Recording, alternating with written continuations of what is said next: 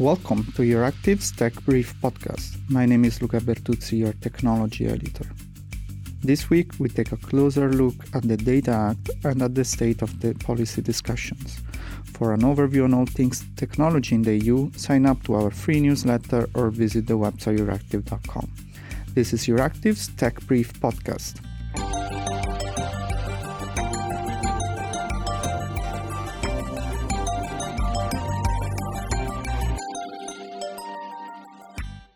Today I'm joined by Heiko Richter, Research Fellow at the Max Planck Institute for Competition and Innovation. And we are here directly from Berlin, where for the Data Summit we just had an interesting discussion about the Data Act and how to make it fit for purpose. So I just turn the question back to you, Heiko. How do you think that we can make this regulation work, and what are the critical points that we need to correct at this stage? I think it's a very ambitious regulation, um, and for this reason, the complexity is very high, and um, the risk is to um, not not see that in some details that there are big questions that lie in these details, and um, in my view, what what I would support is a horizontal approach. I think it has been prepared over the first discussion started over seven years ago now, and actually in another disguise was the data property or data ownership debate and turned into an access debate, which I um, I favor uh, very much. And also the horizontal approach is um, is uh, meaningful and to be supported as long as it leaves enough flexibility for taking the sectoral spec- uh, specifics into account. So that would be the first um, actually uh, plea to, to say that the result should be a horizontal regulation that leaves flexibility. Now, the question of horizontal regulation is always um, what is the common denominator? What are principles that um, that are basically applic- applicable to to to to the scenarios of uh, of data sharing that that we see and that we want? And I think upfront is the very important question that is not clear from the Commission's draft. And as far as I see it, the political discussion um, is also not not taking um, sufficiently into account on this on this very conceptual level is what is this access right for that is in the data act what should users be able to do with the data what should third parties um, be able to do with the data on basis of this access right? Of course that's a mandatory right. So besides that there is always the possibility of, of, of voluntary uh, sh- sharing and going beyond this. But what do we want to reach with this access right? And i think if we clarify this first and i don't see a clear and straight line in this yet then we should um, we should continue with such questions as which data is actually in the scope, which should fall without the scope, uh, how to trade trade secrets, um, what about the technicalities about access, how to treat SMEs, and so on.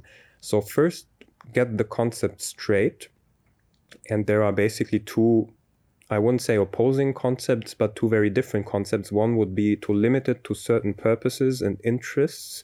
That means attaching the access right to, um, to only some specific cases and uses in particular um, secondary um, value added uh, value added uses and services on secondary markets, or putting it framing it rather the way of co-generation of data, meaning that because I have generated this da- data, I'm entitled to do whatever uh, I want with the data, and the data holder is not. So these are the two basic concepts, and I think this question you have to answer first before going into the details of definitions data holders, data users, and so on.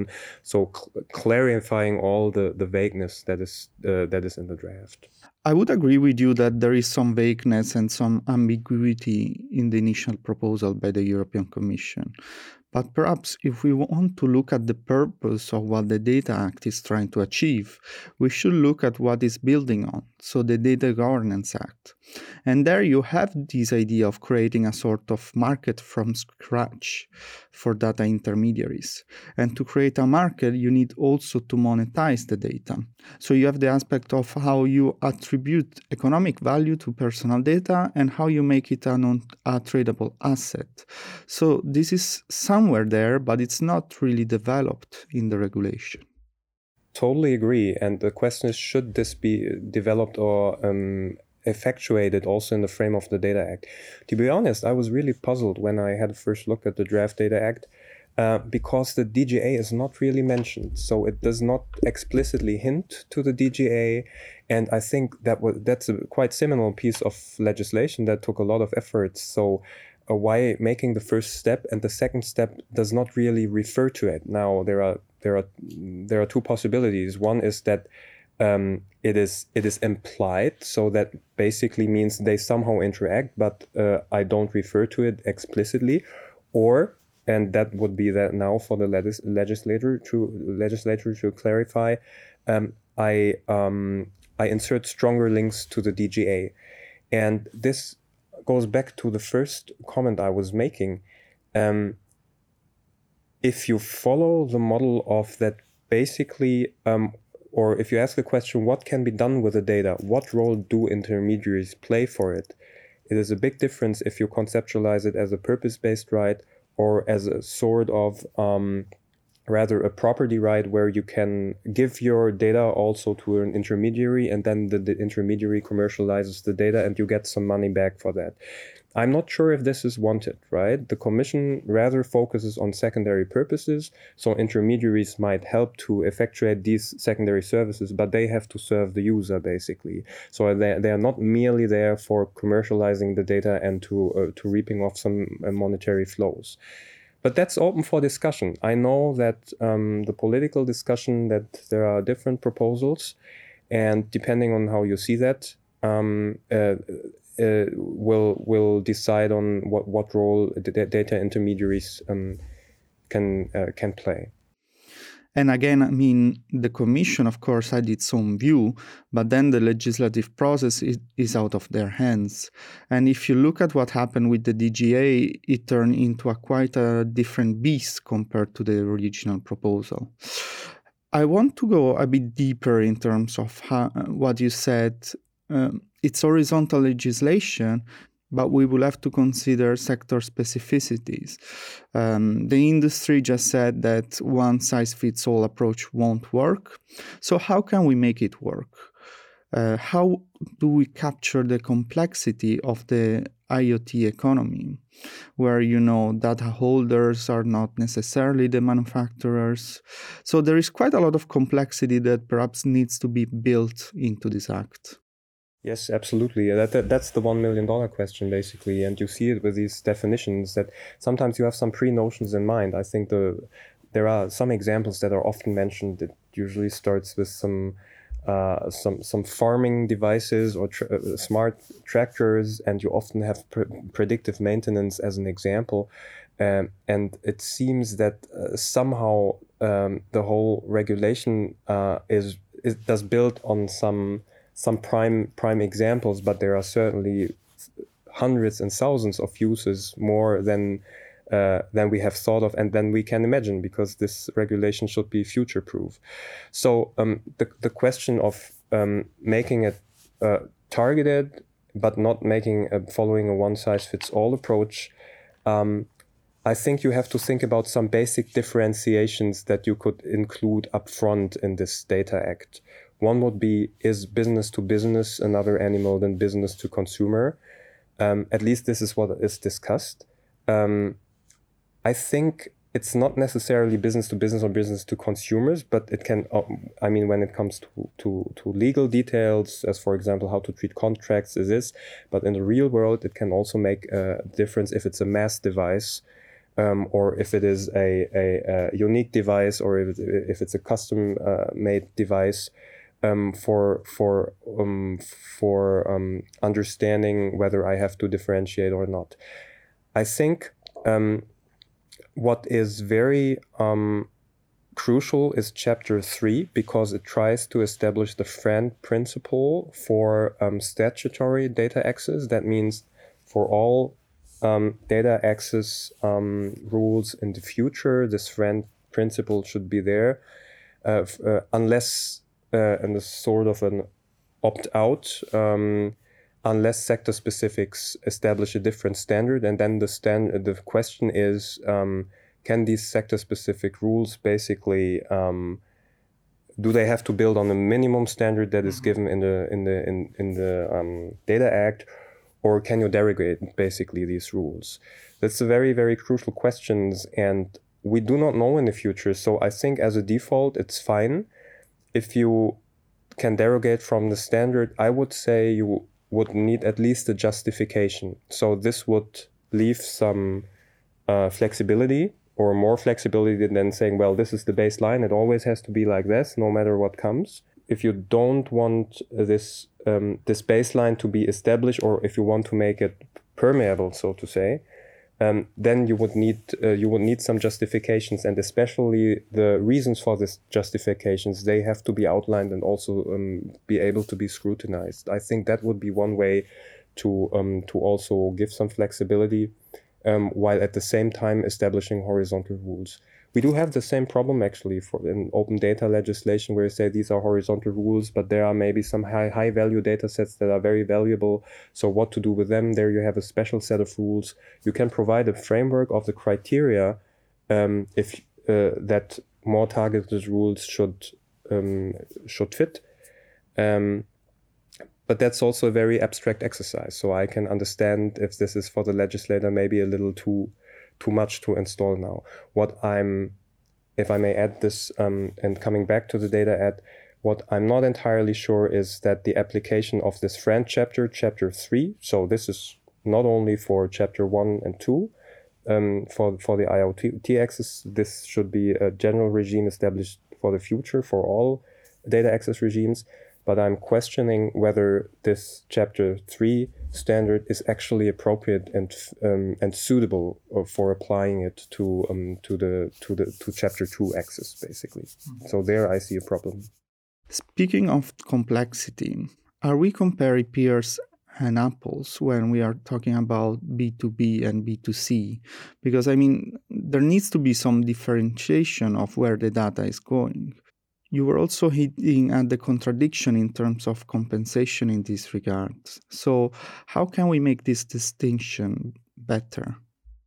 I think uh, the compensation is is a um, the comp- matter of compensation is a conceptual problem um, of of the Draft Data Act. I think the w- the way I read the Commission's draft is that the user gets the data for free and can use it for any unlawful purpose. At least this is what recital 28 says. And then recital 28 continues and says, as the prime example for using value added services. But the first sentence is for any lawful uh, uh for any lawful purpose, no compensation. Now, the third party, however, a third party recipient should compensate for the data. Now, obviously, one way to circumvent it, the user gets the data for free and passes it on to the third party.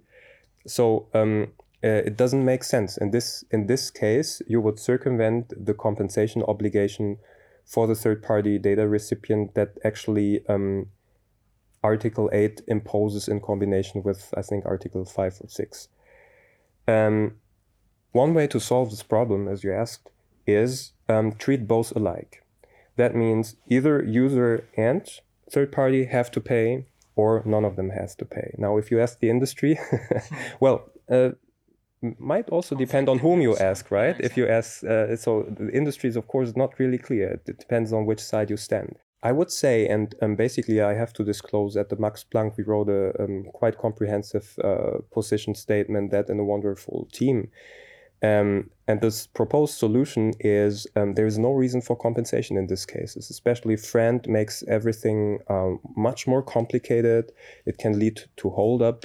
And um, there are also ways to basically pass on the costs. So if the argument is that costs occur on the device, but then again, um, it, uh, it it depends also uh, on whether it is business to business or business to consumer device.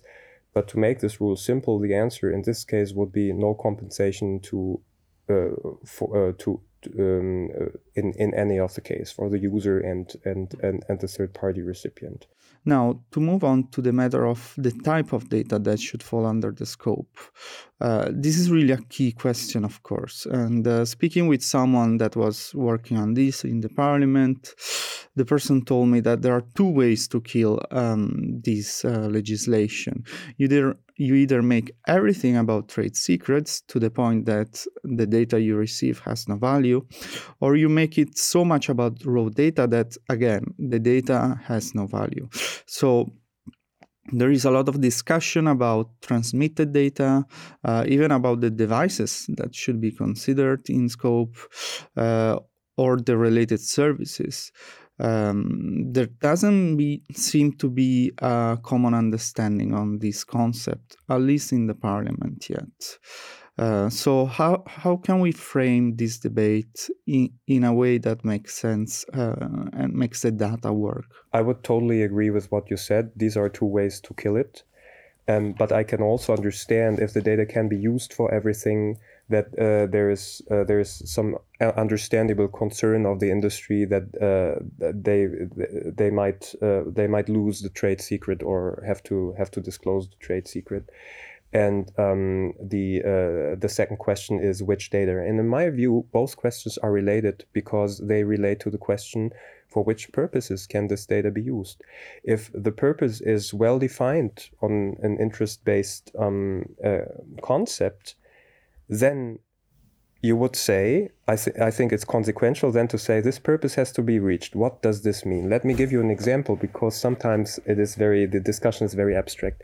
So um, let's take a, uh, let's, let's take a fitness tracker, a device. Now, um, you might want to have data how many steps a person made one day while walking and this data might be very important for offering some other apps, value-added service, and so on. So you want to have access for this um, for this purpose.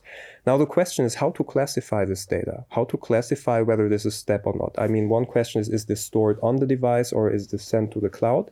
But um, my question is how to qualify this data. Now, you could argue, well, this is only observed data. Is this raw data? In my view, no, it is actually, it can be inferred data because the question if something is a step or not, that is nothing that uh, that the sensor tells you, right? There's maybe an electric impulse, so it's a one or a zero, and then there has to be some calculations. And the better your algorithm is, the better um, the device can understand this is a step or this is just a coincidental bump because I was sitting in a car or something like that. Now, if you um, if you understand this as inferred data, I mean, um, if you if you ask technicians, they also have their opinions. But if you would say this is inferred data, and this would be out of the scope um, of the Data Act, it would be entirely useless. And this is only about if this is a step or not. This is not about trade secrecy mm-hmm. here, where you can derive anything about the algorithm, the data set, and so on and so forth. So, in my view, if the purpose is clear, what I want to do with this data, then um, uh, the, the, the, the data that should fall under the scope of the Data Act should be broad, should be broader. And um, the fact that you say, well, it should not be in because it's IP protected, there you really need to have a close look of what IP protection you're talking about. Are you talking about database protection? Well, this is actually sort of overruled by Article 35, so that's not a problem. Um, is it is it is it about um, copyright? Well, there is software protection, but I have to ask how this should be affected. Is it about patents? But it's absolutely not clear upfront that it's protected. The other question you were asking about trade secrets, because this is also related.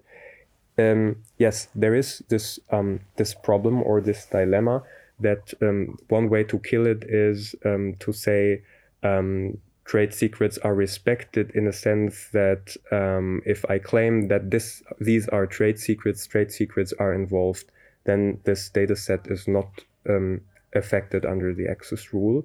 And for this reason, I think it's a reasonable approach as far as I read it in uh, what the Commission proposed is, well, we respect trade secrets, but you also have to take measures to protect the, the trade secrets and disclose it. And for not losing it, then um, you uh, you have to accept confidentiality agreements and so forth. I think this is this is the right approach.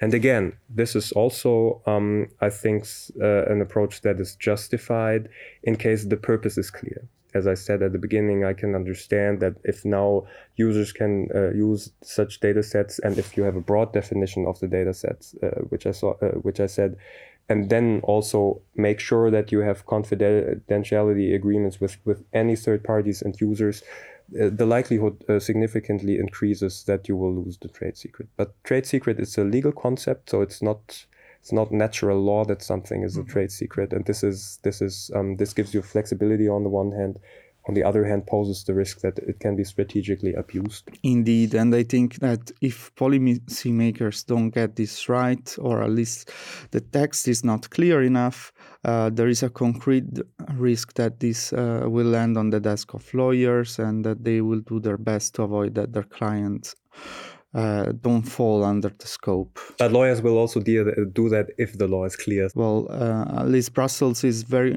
is doing a very good job at keeping lawyers busy, as well as other categories like uh, lobbyists.